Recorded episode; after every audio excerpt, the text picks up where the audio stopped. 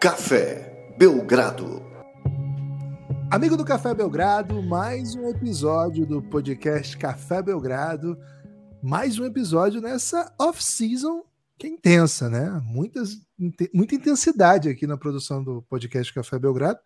Eu sou o Guilherme Tadeu, ao meu lado Lucas Nepomuceno. Lucas, convidado internacional, hein? Café Belgrado tá ganhando em euro agora para importar gente desse, desse pilate, Lucas? Tudo bem? Olá, Guilherme. Olá, amigos e amigas do Café Belgrado. Gibas, conseguimos convencer João Diniz, do podcast Bola Ar, porque há muito tempo ele nos prometeu vouchers, né? Vouchers em euros, e como até hoje não chegaram aqui os vouchers em euros pra gente, ele falou: Ah, então vou participar do podcast de vocês, né? Para pagar essa dívida. E é uma honra. Ó, se você quiser ouvir mais do Bola Ar, tem episódio com o Café Belgrado, deve sair essa semana agora. É, então fiquem atentos aí também. E vai ter Bola ao Ar aqui no Belgradão e vai ter Belgradão lá no Bola ao Ar. É a mistura do Brasil e Portugal, né, Guilherme? Desde muito tempo aí, Portugal nos deve muito ouro e estão pagando em podcast agora. João, seja bem-vindo para o esquenta desse podcast. Mas é reparações? Já estamos a falar de reparações, é? Agora aqui. De repente, você esquenta falar de basquetebol. Vai ser o título do podcast. Vai ser assim, Reparações. Por isso que nesse podcast já deixamos o, o, João muito irritado, mostrando aqui o pastel de Belém de Goiânia para ele, né? Isso mexeu com o João Diniz de uma maneira que a gente não esperava. João, o típico, seja bem-vindo. O típico pastel nata de Goiânia, não é? O típico, o tradicional. O tradicional. o João Diniz torce para que time, João, na NBA? Tem time? Não tenho. Olha, deixa-me só dizer uma coisa. Eh, antes de mais, obrigado pelo convite. Depois, o, vosso, o nosso episódio, na verdade, só vai sair em agosto. É um episódio especial Meu de verão. Deus do céu. Só vai ser em agosto. Ah, Portanto, mas está perto de agosto. Sim, sim, mas é já, vai, é nas próximas semanas, vai ser, vai ser. É gosto de Deus, né? Uh... em algum momento ele vai colocar. É, assim, quando pois ele convidou, ele falou que ia sair amanhã, mas a gente mostrou uns pastéis de Belém aqui para ele, ele tá adiando agora o podcast. Vamos ter de adiar um bocadinho. Não, não, não. Uh, depois, pá, de facto, eu não, eu não tenho nenhuma equipa pela qual torça. Não, não há nenhuma equipa que eu goste particularmente. Óbvio que há equipas que eu tenho mais simpatia do que outras por, por haver jogadores que jogam ou jogaram lá. Né? Eu, o meu jogador favorito é o Ginobili, portanto eu tenho muita simpatia pelos, pelos San Antonio Spurs. Também gosto, gostava muito do Dirk Nowitzki e, do, e gosto muito do Luka Doncic, portanto tenho simpatia pelos, Nossa, pelos Mavericks. que elimina o Phoenix Suns, velho. Sim, sim. Mas também tenho um, um crush. Eu tenho um, eu não, vocês não sabem isto sobre mim, mas é. Eu tenho sempre um crush sobre aqueles jogadores que podiam ser muito mais, mas nunca foram, sabem?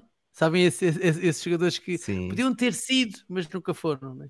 Então, neste momento, o meu crush é, o, é, na verdade, é o jogador mais, mais caro da NBA, que é o Jalen Brown, que eu acho que nunca vai ser uma super estrela, mas, portanto, mas eu vou torcer sempre por ele.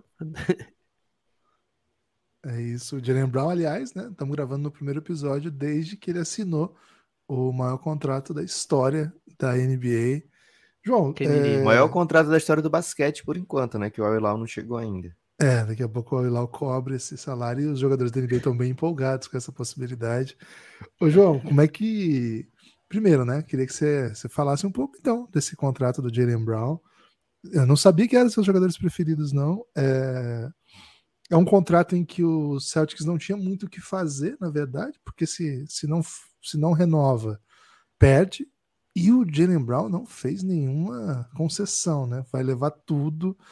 E tinha deixado meio claro que levaria tudo, senão nem ficava lá, né? Teve uma entrevista dele um pouquinho antes do playoff que ele diz isso literalmente. Enfim, um salve para a Drica, né? Nossa grande amiga lá do NBA das Minas, que ontem, assim que saiu, ela é a maior fã brasileira do Jalen Brown, né? A segunda maior da lusofonia, agora que a gente sabe do, do João. Ontem, assim que saiu essa negociação, ela postou o seguinte, né? Agora eu posso dormir em paz, né? É, é essa a sensação, João? A sua também? Assim, dá, não, dá pra... não. Não, eu, eu acho, epá, como é óbvio, não, não vou estar aqui a, a dizer uma coisa o Jalen Brown não vale 300 milhões de dólares neste momento. Eh, eu acho que este é um e contrato. Perdeu o posto já, Guilherme da Luz. É, não, é um contrato, é um contrato a pensar no, no, no aumento que os salários da NBA e que o teto salarial vai sofrer uh, nos próximos anos. Ainda assim, eu acho que é muito dinheiro. Acho que é, eu não sei, não vi ainda a repartição do, do contrato. Você viu a proposta para o Mbappé? Sim, mas, mas eu percebo isso. Eu acho é que o, o, o, equivalente do Mbappé na NBA não é o Jalen Brown. Portanto, eu, eh, se, se, fosse, né, eu percebia, pá, 300 milhões é o equivalente. O Mbappé é um Giannis, é um, é um, vá, um Jimmy Butler, vá, no máximo. Mas o, o, o Jalen Brown não é esse tipo. Agora, óbvio que fico contente por ele, porque eu, eu gosto dele, é um tipo muito esperto, ainda por cima, é, socialmente muito ativo, tem imensas causas pelas quais se mobiliza. Umas, umas vezes concordo mais com ele, outras vezes concordo menos, mas, mas pelo menos eu sinto que é um, é um, é um jogador que eu acho que era essencial para os Celtics que estão, que estão a fazer aquilo que muitas vezes as equipas não fazem, não é? E eu no podcast do, do Bola ao Ar sou o primeiro agitador a querer que as pessoas, a querer que os jogadores troquem de sítio e que vão para outros lados, porque efetivamente é o que tem piada, não é? é Mas na verdade, para uma, equipa, para uma equipa ganhar, a, a continuidade, e os Denver Nuggets foram o melhor exemplo disso, a continuidade normalmente é mais importante do que a não continuidade. Então, eu, os Celtics poderem manter o Jalen Brown e o Jason Tatum, eu acho que vai ser muito importante para o futuro deles, porque estamos a falar, é uma equipa que está tá à porta de poder, de poder ganhar alguma coisa, está à porta já há dois, três anos de poder ganhar alguma coisa e não fazia sentido desfazer, desfazer, acho eu, o núcleo duro. Apesar de eles terem mandado embora o Marcos Smart, pronto, que já foi um, por si só já é, um, já é uma decisão que eu acho que pode, eu acho que pode ter consequências, né? mas, é, mas é um risco, pronto, arriscar. arriscar. Eu quero pegar esse gancho, Guilherme, do, de falar do Boston Celtics para trazer o, o, tema central desse podcast de hoje. Né? A gente vai, vai brincar de várias coisas. Não, não é isso. não é isso aí, não. É, quero falar bastante da culinária portuguesa em Goiânia também, mas isso aqui vai ser daqui a pouco. É, mas assim. O bacalhau. Eu nem sei onde é Goiânia, percebem? Eu nem sei onde é que é isso, percebem? Eu nem sei onde é que é. Não sei se é, é muito próximo do, do, poder político do Brasil, né? Muito próximo de Brasília. Ah, é? É. é. Então, assim. Tem grandes cantores sertanejos, né? Grandes você vai mexer com gente importante aí se você falar mal de Goiânia, viu, João? Cuidado. Eu só sei o que é Brasília por causa daquele último plano no Tropa de Elite 2. Sabem qual é que é? O Tropa de Elite 2, o último plano do filme, é um plano sobre Brasília. É a única imagem que eu tenho Sim. de Brasília. Não sei mais nada sobre Brasília. Não, tem um, tem um político goiano que é o Davi Reis.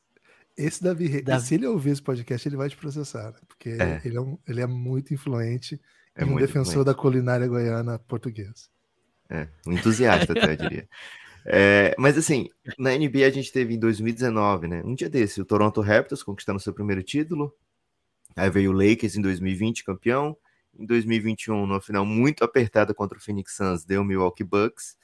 É, em 2022, Golden State. E 2023, recentemente, Denver Nuggets, depois de ter perdido também dois jogos para o Phoenix Suns né, e ter ficado ali muito próximo de ser eliminado, né, pela franquia do Arizona, ou pelo menos semi-próximo. Mas assim, são cinco campeões diferentes nos últimos cinco anos.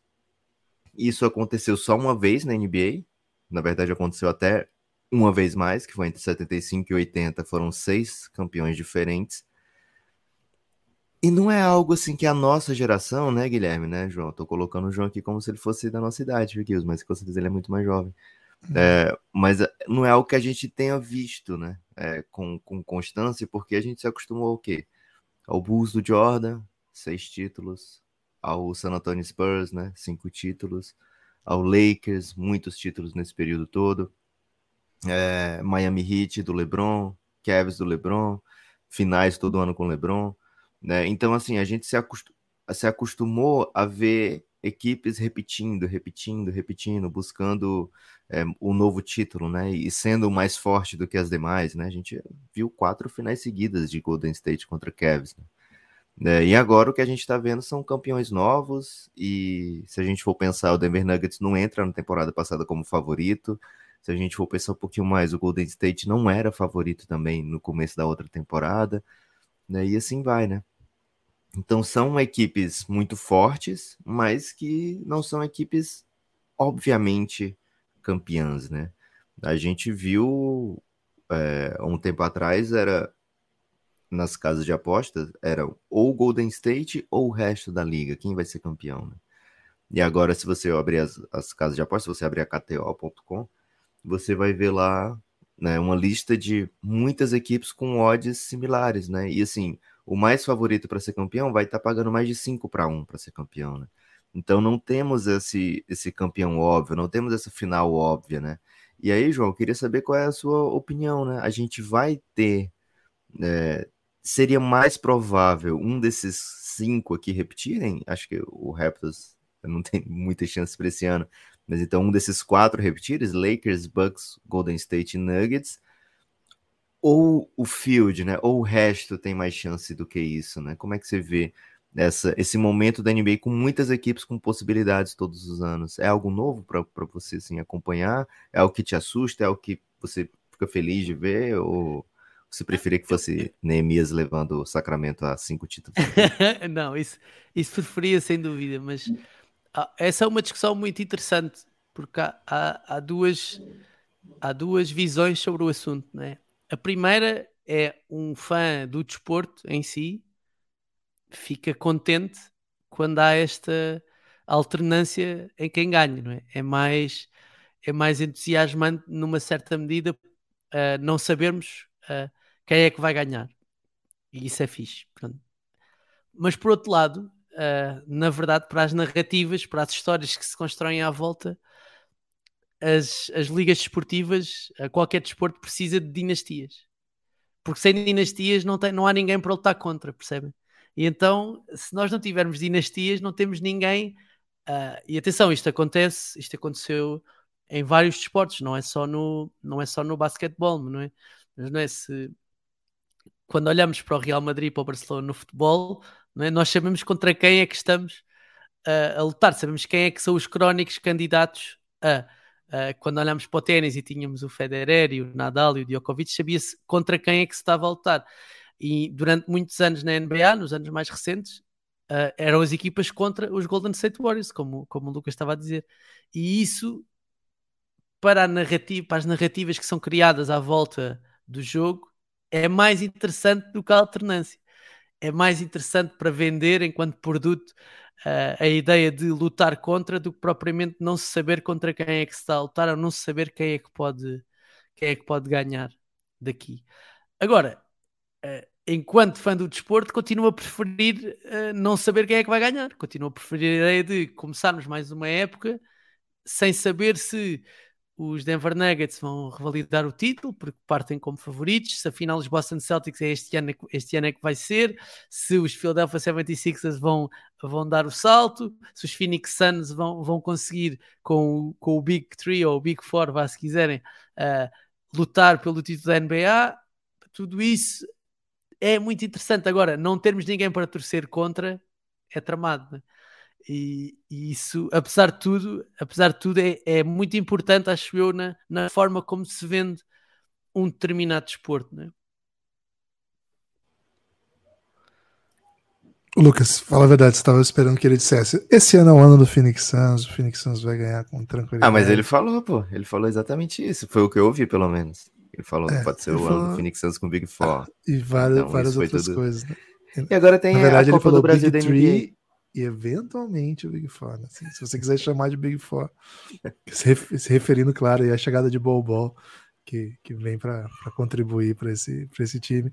Mas, Lucas, de fato, assim, é uma, uma isso que o, que o João falou, uma coisa que a gente viveu aqui na pós-temporada passada, né? Porque na medida que Golden State, Lakers, Celtics foram caindo.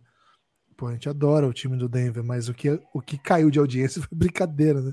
É, e você imagina isso em níveis, níveis de quem investe bilhões para ter os direitos. Né? Então, então, de fato, as narrativas dos super times que têm super torcidas, né? Lakers, Golden State, Celtics, elas são as queridas do, do, público, né? Era até o Michael Malone falava muito sobre isso nos playoffs, até, até mais do que devia até o quanto que a mídia só falava de Lakers, só falava de outros times, né? E eu lembro que teve até um repórter que falou assim, cara, é um repórter relevante, agora não vou lembrar quem é. Peço, peço, peço desculpa. Mas ele falou assim, cara, mas é que o Denver tá tudo certo lá, deu tudo bom a temporada, o time tá funcionando. Enquanto isso, olha o caos que tava o Lakers, olha a situação do Westbrook, eles tiveram que trocar o time inteiro. E todo time tinha um drama, tá? Assim, tem isso, mas tem mesmo os preferidos na, da mídia, né? Sim, a gente tem isso em todos os esportes, né? Então, eu imagino que essa balança da competitividade de um lado, a grande história, né? Aquele videogame que, que todo mundo jogou na época, né? Que todo mundo gosta de basquete, né? Que era Lakers contra Celtics. Sim. Aquela capa que já tinha, né? Muito evidente qual era a grande rivalidade. Eu, eu imagino, né? Que essa pulverização ela é bom no, no para fidelização do, do cara que está chegando, mas acho que o, a, o, o, canhão, sabe, que, que, dispara, dispara com um pouco menos de potência, sabe? Eu, eu acho que quem chega e que se, se compromete a gostar, gosta mesmo, porque tem. Acho que nunca tivemos tanto talento, mas acho que, que, sim, acho que fa, não está claro ainda, né, para aonde que a liga vai construir o seu futuro, e acho que tem um pouco a ver com isso, sabe? Tem muitos candidatos, tem o Kumpo, tem o, o Luca, tem o Devin Booker, que acabou de fazer um playoff perfeito, quase perfeito, tem, enfim, Nicole Jokic, né, atual campeão, MVP de tudo, mas assim, a gente, a gente vem de uma liga que foram anos de LeBron contra Curry, né? E eles não podem continuar em LeBron contra Curry. Para onde eles vão, né? É uma liga que o LeBron foi, foi o nome por anos, né? Ainda tá aí, claro. Mas ela precisa de outros caminhos. E esses caminhos só vêm com títulos, né? Acho que é um, é um debate interessante que a, que a resposta do, do, do, João abre. E eu acho que é um debate que não fecha, né? Acho que cada um tem, tem um caminho para seguir. É, pra, assim, quando a gente olha a lista dos contenders para essa temporada, a gente vê bons candidatos para o sexto título, né? Para o sexto título revezado, digamos assim, né? Tem o Celtics, que entra como um dos favoritos, nos últimos anos tem sido assim. Tem o Suns, que já foi citado aqui. Tem o Philadelphia, que pô, tem o atual MVP, tem o Embiid, né? Então é, é um time considerável também. E sempre tem algumas outras surpresinhas, né? Sempre tem alguns outros times muito fortes. Miami Heat. É. Miami Heat. Miami Heat, Miami Heat surpreendentemente não tá aqui nessa lista, né? Chegou perto algumas vezes mas não tá nessa lista, então quem sabe, né? Pode ser na próxima temporada. É um dos favoritos, porque as casas de apostas contam muito com a chegada do Damian Lillard por lá, né? Que mudaria a balança do, do favoritismo do Miami Heat. Então, assim, temos bons candidatos aqui para continuar nessa alternância. E assim, enquanto não aparece esse cara, ou esse time, ou esse elenco que vai dominar por por anos seguidos e conquistar, sei lá, três títulos em, em cinco anos, uma janela de cinco anos. Eu não sei se a gente vai ter mais aquele, aquela sequência de títulos, sabe? É, que a gente já viu ano, no passado, né? Assim, três repeat e depois um intervalinho e conquista mais dois, de repente. Acho muito difícil que exista isso, mas acho que até com o advento da Copa do Brasil da NBA, que é um, um nome que ainda não pegou no mundo todo, viu, João Diniz? Mas que a gente está tentando levar, né? A NBA é. Cup, né? Vai, vai fazer com que os times possam acumular títulos, né? Acumular três, quatro títulos em, em dois anos. Você ganha duas Copas, ganha um título nesse período, pô, você tá construindo ali o seu, seu poderio, né? Então fica. fica... É, pá, mas eu não, eu, não, eu, não sei se a, eu não sei se a NBA Cup vai ter esse peso porque, aliás, a própria NBA não está a dar esse peso à NBA Cup, Sim. fazendo, tornando os jogos da época regular, contando os jogos da época regular para, para a NBA Cup. Não, não, não está nada errado, estou só a dizer que não tem o mesmo, acho que não tem o mesmo peso que tem a Copa do Brasil, ou, ou como dizia o Jorge Jesus, Jorge Jesus é que disse que a Copa do Brasil era mais importante que o, que o Brasileirão. No outro dia disse, não, Ele não, reclamava não disso. Não sei se ouviram isso Diz isso. É. Normalmente é sempre o que ele ganha é mais importante do que, do que aquilo que ele não ganha. Não sei se Mas ele não ganhou. Jorge... Ele não ganhou. Jorge não, não, não, não, ganhou, não ganhou. Mas, mas ele, ele, diz, ele diz isso. Ele diz isso que é. Realmente aquilo, aquilo, que ele, aquilo que ele pode ganhar é mais importante. Porque ele, ele tava, podia ganhar a taça da Turquia e estava a falar disso, né?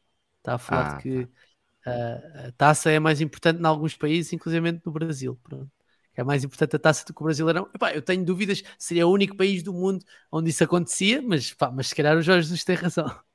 Teve um jogaço é eu... ontem, hein, da Copa do Brasil, tá sabendo, João? Dois gols do Renato Augusto. É porque Pô, aqui no Brasil, aqui no Brasil, a Copa do Brasil paga uma premiação que é tipo três vezes maior do que o Campeonato Brasileiro. Por, por ah, questões okay. contratuais. Então, por isso que aqui muitas vezes os times é, optam por usar o seu elenco principal na Copa e não no Campeonato Nacional. quando você já não tem mais chance de título, né, no campeonato nacional. Mas assim, o que eu tava falando da Copa da NBA não era nem pelo pelo fato de valer a mesma coisa, mas eu acho que é o que dá para empilhar agora, sabe? Porque eu acho que não dá para você mais construir uma dinastia com tanto talento ao redor da NBA e que assim, uma contusão pode ser tão significativo para um título ou não. A gente vai lembrar que o Lakers do, do Magic Johnson foi campeão com o Karim Abdul-Jabbar não jogando um jogo 7, né? Então assim, pode acontecer hoje, mas se você perde um talento como o Karim Abdul-Jabbar hoje em dia numa série de playoff, a tendência é que você perca essa série de playoff, né? É, então, o. Porque, assim, tá tudo muito apertado, tudo muito difícil, né?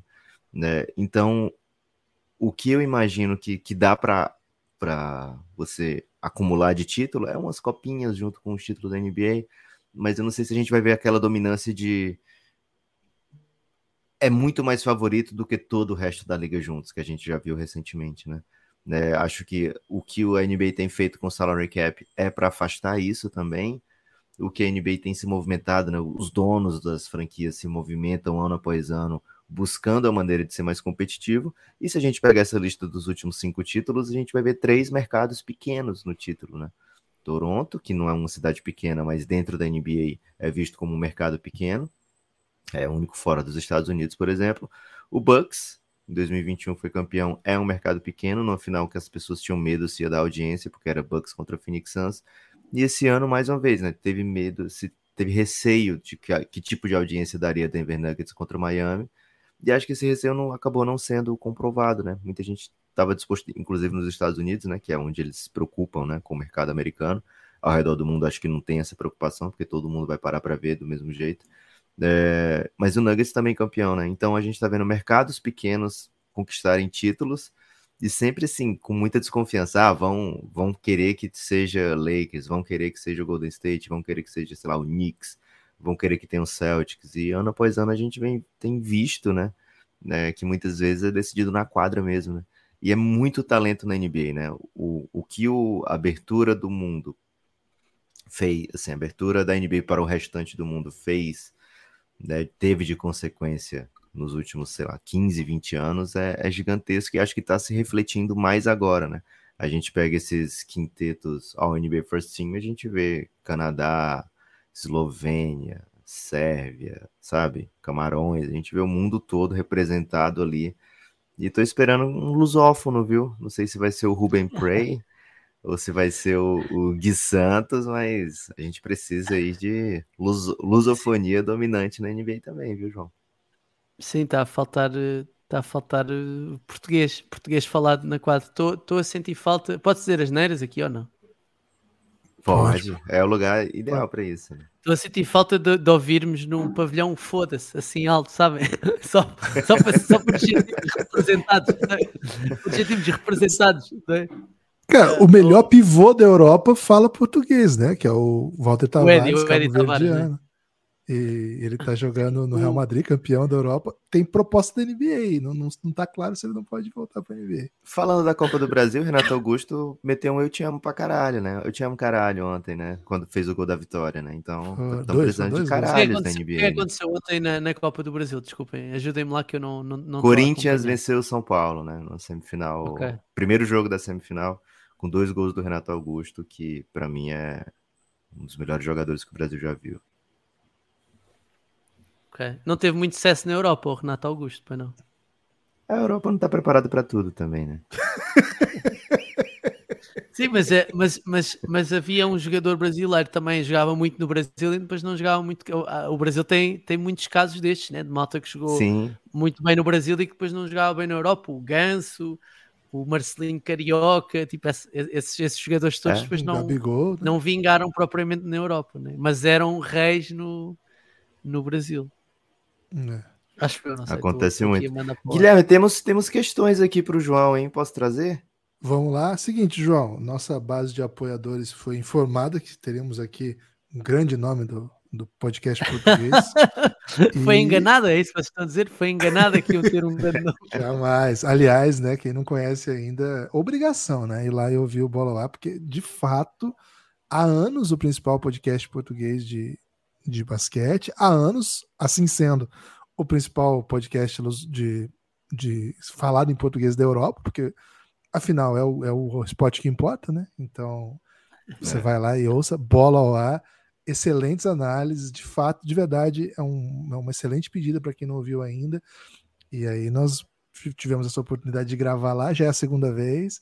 O João não tinha estado aqui com a gente sozinho ainda, né, João? Tá, a outra vez veio o Ricardo junto. Eu acho que ele veio no, numa live, não foi? No Instagram, né? Sim, ah, mas- foi. Uma live no Nós Instagram. falámos é disso verdade. no, no, no episódio que gravámos, que é vocês acharam que eu não era digno o suficiente para participar num podcast, então, então, então meteram-me numa live que fazia, não, ia ficar, não ia ficar visível para sempre. Que é se correr mal, epá, pelo menos desaparece. Se correr mal, desaparece. E o. E assim, de fato, assim, um conteúdo de muita qualidade. Então, quem curte o, o NBA. E assim, a gente tem bastante ouvinte, né, que, que gosta também de basquete FIBA. O último podcast deles é basicamente todo sobre basquete FIBA. Tem muito sobre a Euro Sub-18, porque Portugal está participando. Tem muito sobre a Euroliga também. Falaram até do Iago lá, viu? Então, vamos, vamos lá. Falámos do Iago. Ouçam sim. lá o. Falaram bastante do- dos jogadores de NBA que estão chegando na Euroliga. Então, para quem curtir aí um basquete europeu também, fica com o convite, um podcast direto de Portugal.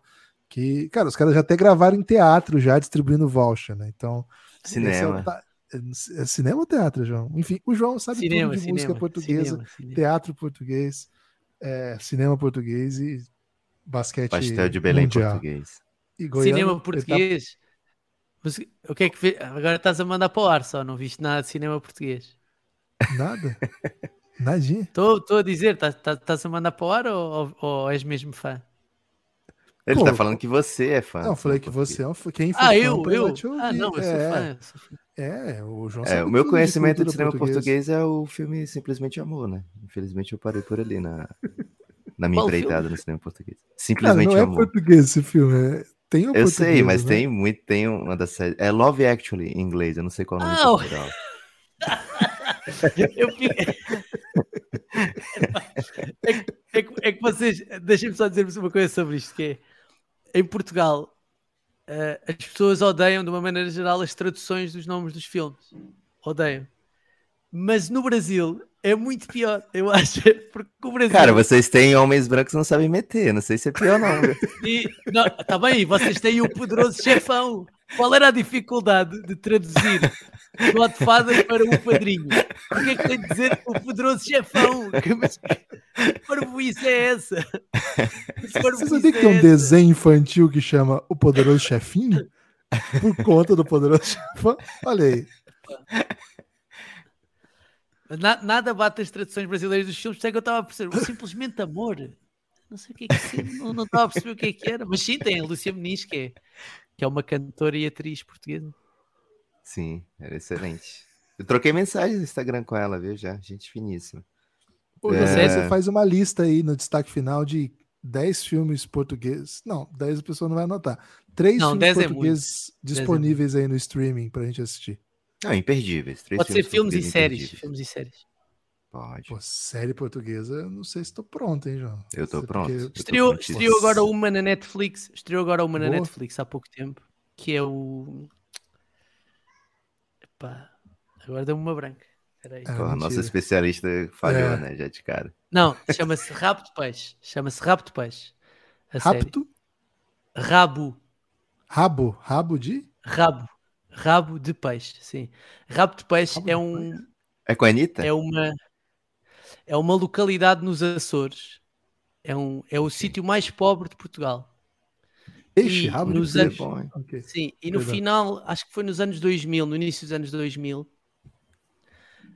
alegadamente, um, navi- um, um iate com droga encalhou ah, na ilha. É nos Açores, Rabo Peixe é nos Açores, nas- no arquipélago dos Açores. Encalhou na ilha, encalhou ali na, onde, onde fica Rabo Peixe, em São Miguel, acho eu. E, por causa disso, uma série de oh, quilos e quilos de cocaína ficaram disponíveis para a população. E até há reportagens sobre esta história no, no Guardian e no El País, conta depois os efeitos nefastos, porque imagina, a cocaína era usada para fazer panados, para, era usada tipo farinha em bolos, era- eram vendidos copos de cocaína ah, tipo a Caraca. 5 euros, coisas desse género, porque era, era uma oferta gigante num dos sítios mais pobres, ah, se não o sítio mais pobre de Portugal. Então foi feita um- uma série à volta disso, que é talvez também uma série de aventura, não é? Sobre um conjunto de malta nova que consegue recolher uma série de droga e depois quer ganhar dinheiro com, com essa droga. Portanto, é uma, é uma dramatização, vá, de uma coisa que João. não aconteceu. Foi esta gente, sim.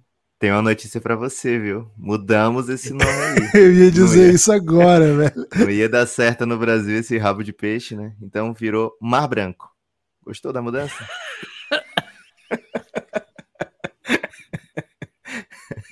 Fica informação aí pro nosso ouvinte. Ele não tá Ouviu? acreditando, eu vou mostrar pra ele. Porque é o nome em português, está escrito em português.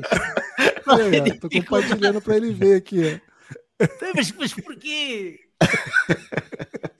Cara, nada com rabo ia funcionar no Brasil, João. Então, o, o português tem que, tem que saber disso, né? Tem que pensar no- na lusofonia inteira. Ó, Thales Gonzalez, hein? Ele fez uma pergunta. Olha, vi um prospecto português que tem um hype para drafts futuros, o Ruben Prey. Queria saber se ele é bom mesmo. Vai para NBA? Não vai? Você já andou falando assim que talvez ele nem queira ir para NBA, mas que ele é craque, né, João? Não, é, um, é, é, é craque zorro mesmo. Até acho que se, se compararmos com o hype, ou seja, o hype à volta do Ruben Pereira não é comparável ao que existia com o Nemias, não é? Porque o, o Nemias, apesar de tudo, foi com 18 anos saiu, saiu de Portugal e foi, foi para os Estados Unidos. O Ruben Pereira com 15, com 16 já estava a jogar em, em Espanha, acho eu, no... E portanto, e ele consecutivamente ou, ou ele desde muito novo que é colocado em ambientes ah, ah, desportivamente ah, muito desafiantes, porque Espanha é um, é um sítio muito competitivo para se jogar basquetebol. Ora, ele é um tipo, é muito grande, ele tem 2 metros, mais de 2 metros e 10, é muito móvel, é um grande defensor, tem, é- pronto, agora também está a jogar contra jogadores da, da sua, da sua idade, não é? Da sua, ele é muito maior do que os, do que os jogadores da sua idade, não é? Mas, mas ainda ontem houve um jogo aqui da seleção, ele fez cinco roubos de bola, tipo, portanto é, é- ele, ele ganha muitos ressaltos, faz muitos, dá muitos tocos, né? Como vocês dizem, faz muitos roubos de bola e, Afundanças, é ele um- manda é um- afundanças? Sim, sim, sim, sim, sim, sim, sim. Agora, é, é um, é um, ele foi convidado para ir já a uma série de campos, eh, acho que foi ao campo da Adidas, eh, ou da Nike, já não sei. O Ricardo sabe isto até melhor do que eu, mas já foi uma série de campos relacionados com a NBA e é claramente um dos nomes que pode estar no, na no próximo, no- nos próximos drafts se ele, se ele quiser. Ah, não Ele sei se numa 18 primeira agora? ronda ou se numa 17, segunda 18. ronda.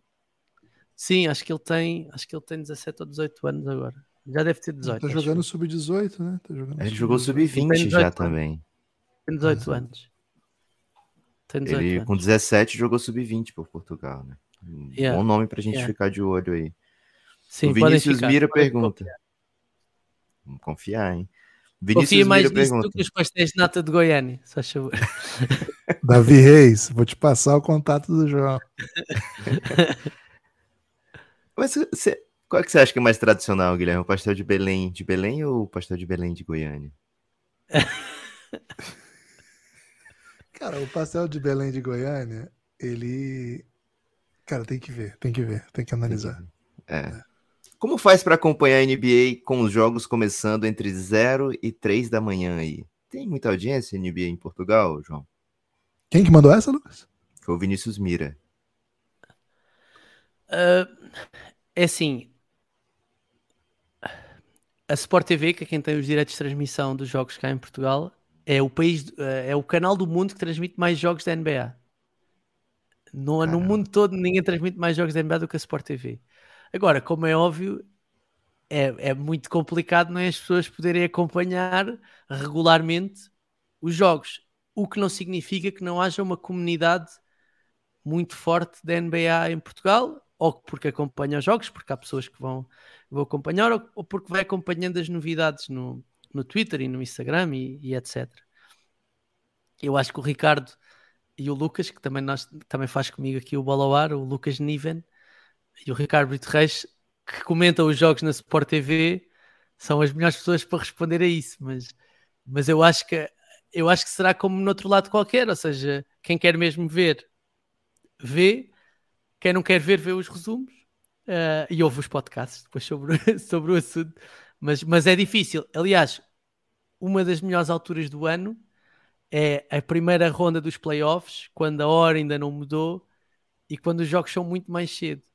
Uh, e isso então é perfeito. Isso é perfeito porque o, os jogos estão a, estão a, começar aqui em Portugal às seis da tarde e, e, a, e, a, e então tipo é, é ótimo. Percebe? Desse aspecto é incrível porque um jogo da NBA às seis da tarde ou às oito da noite ou os jogos no Natal, por exemplo, também são cedo normalmente. Sim. Cá em Portugal, se forem na costa este, também são às, às quatro da tarde ou às seis da tarde. Então é um sonho, né? É um sonho. É para que perfeito ter, ter, jogo, ter jogos a horas decentes, não ter de ficar acordado. Eu lembro-me quando fiquei acordado para ver a final entre os Celtics e os Warriors, deitei-me tipo às 5 da manhã, uma coisa assim. Pá, não, não, é, não, não, é, não, não é prático né, para quem trabalha todos os dias de manhã estar a fazer isso. Né? O Luigi, ele pergunta, Luigi, ele pergunta basicamente da próxima geração portuguesa, se tem algum candidato a Cristiano Ronaldo aí no, no basquete português. É o Rubem Pereira o grande nome, né?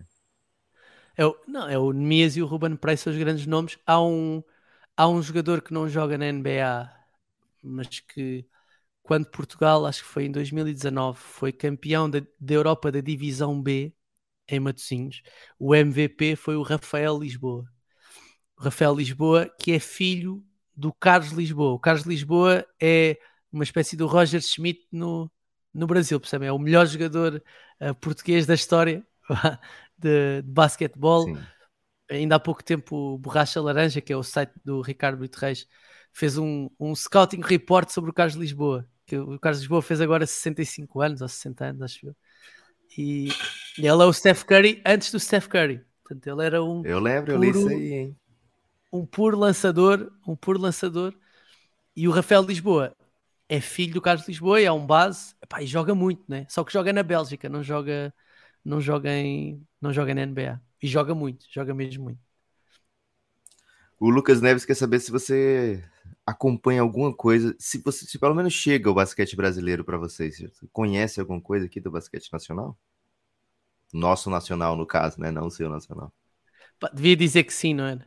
Devia para ser simpático, é. devia dizer que. Ele vê sim, muito, ele vê muito, viu, muito. Vou perguntar ao Lucas se ele também conhece alguma coisa do basquetebol português. Não, não, não, epá, não é, é, é, difícil.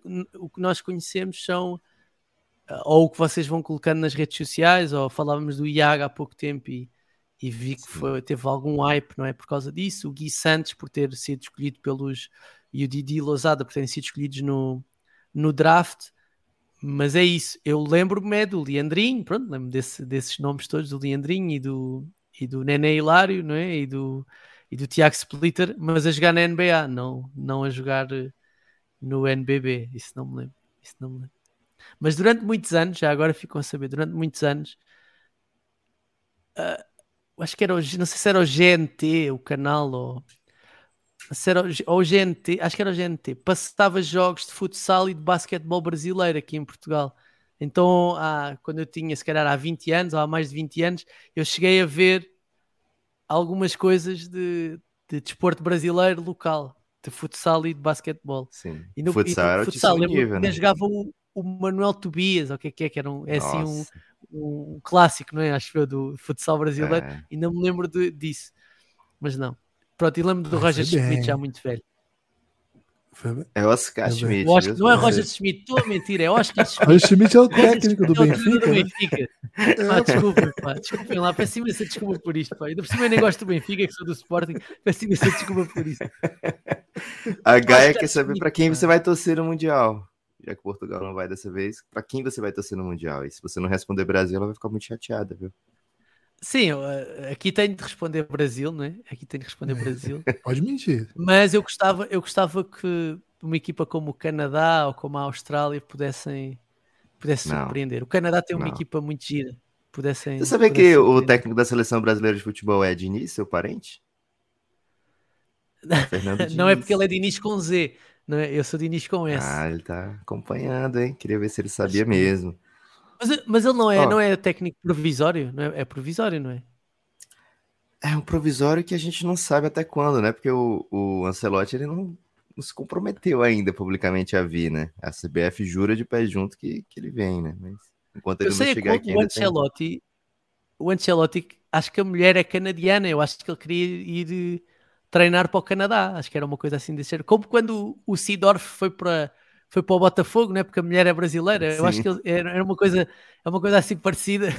É uma coisa assim parecida. Ele queria ir, ele queria ir para o Canadá. Não sei se ele vai, não sei se ele vai para o Brasil. Se calhar mais, mais rapidamente é selecionado do Canadá do que do Brasil.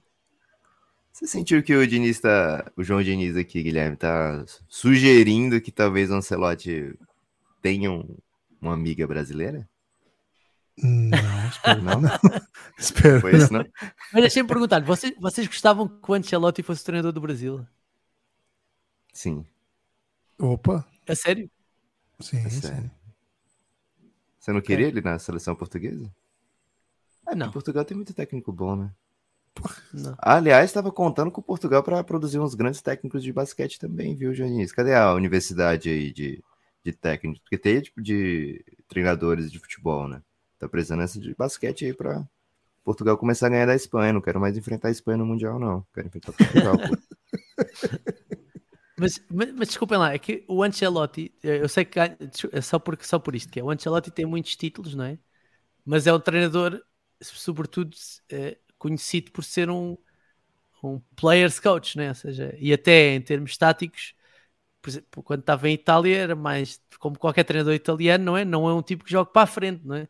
Não é um, não é um jogador, sim senhora. Vamos aproveitar aqui este talento todo e, e vamos, isto vai ser uma máquina trituradora, não é? Ele não é, não é o Guardiola nesse aspecto, não é?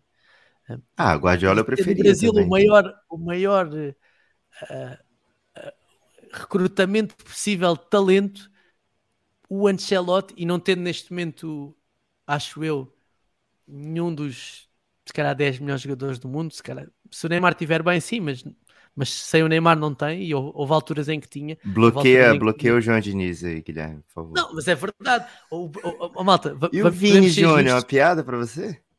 Mas podemos ser justos, reparem nisto, que é uma altura em que o Brasil jogou com o Ronaldo, o Ronaldinho e o Rivaldo. Isto aconteceu. É. Isso eram para aí cinco, isso eram três dos cinco melhores jogadores do mundo. E agora não, não estamos aí, não estamos aí, infelizmente. Então, acham que o Ancelotti é, é a melhor pessoa para tomar conta disto?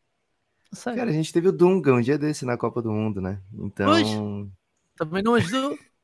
Exato. Então a gente tá desesperado. Essa é, a, essa é a questão, né? Você já testou o Dunga, por que não, Ancelotti? Sim, você, você até que não o Abel, não é? Até que não que o Abel Ferreira fosse treinar, fosse treinar a seleção. Eu queria. É, é a gente queria que o Abel fosse para a seleção para ele sair do Palmeiras, né? É, Essa qualquer é seleção. É. Qualquer, pode ir para qualquer lugar. Clube, desejo... seleção, ao Hilal. Qualquer é, coisa. Pô, qualquer coisa. Mas, mas este, ano Palmeiras, né? este ano o Palmeiras não está bem, não é? Este ano o Palmeiras não está muito bem. É, mas o Palmeiras nunca está bem. Eles ganham. É. É. Espera o, o, o Abel, ele acho que é menos ofensivo ainda do que o Ancelotti, né? Então, assim, a gente quer um técnico que não vai tirar o Vinícius Júnior com 15 minutos do segundo tempo. Isso aí já, já é o nosso nível de exigência tá baixo, viu? É, mas tem muito técnico que a gente preferiria ao invés do Carlo Ancelotti, né? Mas infelizmente mas, por não exemplo, estão disponíveis. Né? Por exemplo, ah, Guardiola, que você falou. Ah, ok. Mas Jorge Guardiola Jesus. não aceitou, né? Cara, o Jorge, Jorge Jesus, Jesus, particularmente, eu preferia, mas assim, ele tem uma versão muito grande aqui. Da...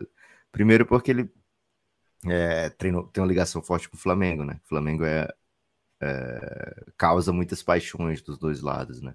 E segundo, porque ele parece meio meio falso, assim, sabe? O Flamengo fica esperando uma coisa e ele nunca Não, volta. O que, o, que, dizem do Jorge Jesus é que é um treinador que desgasta muito os jogadores e que numa seleção onde, onde os egos são, são muito importantes, não pode ser, pode ser decisivo. Pronto. É, a gestão de egos ele não é muito forte nisso, pronto, o Jorge Jesus. Mas agora temos que ver o Bruno Lage, né? Se ele vai trazer o título pro. Pô, ele é muito tedioso, João. O Bruno Lage ele não tem nenhum carisma. Que que é isso, cara? É o técnico menos carismático que eu já vi. Ele tem cara de que nunca comeu um pastel de Belém, né? Mas quando ele come em Goiânia... Vocês também, vocês também, vocês já levaram com, com, com o, a oferta toda dos treinadores portugueses, né? Tem o Abel, o Jorge Jesus, o Vitor Pereira, o Luís Castro, tipo, estão dão os burros na mesa e chamam o nome. Aquele do Cuiabá, Gibas. Antônio Oliveira? Antônio Oliveira? Antônio Oliveira. Ele tá onde é agora? Muito bom. Acho que ele voltou para lá, viu, cara? Ele é muito bom, esse cara. É. Olha, tanto, acho que tanto o António Oliveira como o Bruno Lage foram treinadores da equipa B do Benfica. Olha aí. Acho que É, sim. mas o- o- Vamos ter que levar o Roger Schmidt agora. Trazer o Ele é alemão, né? O Roger Schmidt é Não, alemão. tem o Pepe, Ah. o Pepe é bom treinador. O Pepe é bom treinador. Pepe é. Cruzeiro. Tá, Pepito. tá- O Pepe é bom. tá pressionado agora, tá, tá em uma fase. O Pepe, pronto, já estamos Tem mais um, tempo. tem mas o Caixinha também. Caixinha tá O no Caixinha, sim. O Pedro E o Caixinha. do Bahia, o do Bahia, o pessoal tá querendo bater nele lá, viu? O O, Paiva. Bahia, o Armando Evangelista, né? Não, o Renato Paiva. Ah, o Renato Paiva. Então, mas Tá o. Armando Evangelista, mas o Armando Evangelista foi para aí, foi treinar quem? Ah, eu já não sei. O evangelista não. Não foi o Bahia? Foi jesuítas que chegaram aqui no começo. É, o, o Jorginho, Goiás. muita Goiás. O gente evangelista não, tá no Goiás. Goiás. Tá comendo Não, o Goiás. pastel de Belém. tá comendo. Ele foi pelo pastel de Belém, com É certeza. isso. É, João, o- muita gente perguntando aqui se tem projetos de devolver o nosso ouro. Tem alguma coisa tramitada aí, né? Tiago Cardoso, Vinícius Mira, Heitor, muita gente perguntando isso. Se tiver que- alguma quero atualização sobre o assunto, Essas, essas pessoas já vieram a Portugal, já vieram cá, já perceberam. É assim, eu- nós devolvemos o ouro quando vocês nos devolverem os pastéis de nata, porque isso é uma vergonha. É uma vergonha o que está a acontecer. Nós apropriamos do ouro, mas vocês apropriaram-se de uma coisa muito mais importante, são os pastéis de nata. Tipo, isso não. Portanto, fazemos uma troca por troca, parece-me justo. É, o Matheus Salim quer saber qual a né? maior torcida de Portugal na NBA. Na NBA. Eu acho que é entre os Lakers e os Celtics, porque quando, quando se começou a transmitir jogos cá, eram as equipas Lakers, Celtics, Bulls, vá, eram as equipas mais, mais conhecidas. Quando a NBA começou a ser mais famosa no resto do mundo, ah, ali no final, no final dos anos 80, vá, início dos anos 90, depois com o Michael Jordan e com os Jogos Olímpicos de Barcelona, eu acho que será entre Lakers, Celtics e Bulls. Diria, diria Golden. State agora, não apareceu muito? Ah, sim, depois agora os, os eh, como é que se chamam? Agora não faltava faltar o nome. Ah, que é aquele Modinhas? insulto que- Você não vai usar Não. isso, né? Pelo amor de o que o quê? Modinhas, não é isso que você tá pensando, não, né? Sim, é mais ou menos. É os Bandwagon. bandwagoners, sim, os bandwagoners do, dos Golden State Warriors, sim. Mas é, são mais recentes esses, esses são mais recentes. A última questão aqui, Guilherme, é do Heitor. Ele pergunta se você gosta desse, dessa parada de. Eu acho que você é até um entusiasta, né? Dessa movimentação de jogadores exigindo trocas, é, É, se, se faz parte da, da, da nova realidade da NBA, se você acha que só o time deveria ter esse privilégio de, de, de montar as trocas, ou se você curte que os jogadores também tomem as rédeas nesse assunto. Eh, eu acho que é incrível para, para quem faz podcast sobre a NBA poder comentar sobre isso. Portanto, eu, eu sou mais que apologista de todas essas novelas intermináveis à volta de quer sair, não quer sair, etc. Percebo que para as, equipas e para os jogadores possa ser desconfortável em certa medida, mas para quem está a ver de fora, que não tem de se preocupar com dinheiro, nem com mudar de casa, nem com para onde é que os meus filhos vão para a escola, eu acho que sim. Por outro lado, também não tenho, ah, quando estamos a um certo nível, ah, não os jogadores que ganham pouco dinheiro, mas quando estamos a falar de jogadores com contrato, também estamos a falar de problemas de milionários, né? Ou seja, ah, o Damian Lillard agora não sabe para onde é que vai jogar. Quer dizer, ele ganha, cinco- ganha 40 milhões de dólares, 50 milhões de dólares por ano. Ele pode ter um ou dois problemas. Não, não, há, não acho que seja. Acho que há pessoas têm outros têm problemas maiores, percebe? Ah, agora coitado, o gajo vai ter de mudar. Está bem, mas ganha muito dinheiro, não é? E isso, e isso ajuda a facilitar esses processos. Mas eu sou super fã dessa, todas essas narrativas porque acho que e a NBA faz isso muito bem. eh, Isso ajuda a cativar as pessoas, a- a- essas novelas à volta, estas narrativas à volta dos jogadores e das equipas, ligam as pessoas mais ao, ao desporto, não é? É, é para lá do desporto, percebo que possa ser eh, para os puristas é menos interessante, mas para quem está a ver de fora, pá, é muito interessante. E sendo, e sendo o Brasil o, o maior, o maior eh, advogado do Big Brother, por exemplo, tipo, é, é, é super, é super interessante. né? Nós hoje em dia na NBA é quase um Big Brother, né? nós, nós sabemos muita coisa né? dos jogadores. Então eu acho que eu acho que é interessante, eu acho que tem, tem interesse isso, tem interesse conhecermos um bocadinho mais das, das pessoas que jogam basquete. Esse foi João Diniz, nosso convidado direto de Portugal. podcast Bola ao Ar tá disponível em todas as plataformas. E olha, no TikTok, viu? No TikTok você pode encontrar o Bola ao Ar com ótimos conteúdos. Tem conteúdo, inclusive, sobre o Luca Doncic, viu? Procurem lá que vocês vão gostar. Pô, não vou dar spoiler, só vai lá, Bola ao Ar, tá em todas as plataformas, tá nas redes sociais também, João Diniz também. Um salve para todo mundo que veio ouvir, né? Lá do, de Portugal veio ouvir esse podcast, e a todo mundo que ouviu. Para apoiar o Café Belgrado, cafébelgrado.com.br. A partir de R$ reais você vem para o nosso plano de apoio e tem acesso a todo o nosso conteúdo fechado. A partir de 20 você faz parte da nossa comunidade no Telegram. Vem com a gente, cafébelgrado.com.br. João, muito obrigado por ter aceitado o nosso convite. Obrigado, eu é que agradeço o convite e desculpem lá se disse alguma coisa menos boa. Não tem a menor chance de ter coisas menos boas, só coisas muito boas. Quem Queremos puder, manda. Quem puder mandar uma receita de pastel de Belém pro João Diniz. Se você tiver a receita original de Goiás, manda para ele, né? É pode mandar direto pro Bolauá, arroba Bolauá, que certamente vai chegar nas mãos de João Diniz, viu? Valeu, forte abraço. Espalhem por aí que vocês ouvem o Café Belgrado, hein? Sempre ajuda. Siga o Café Belgrado nas redes sociais. A gente se vê. Forte abraço. Obrigado.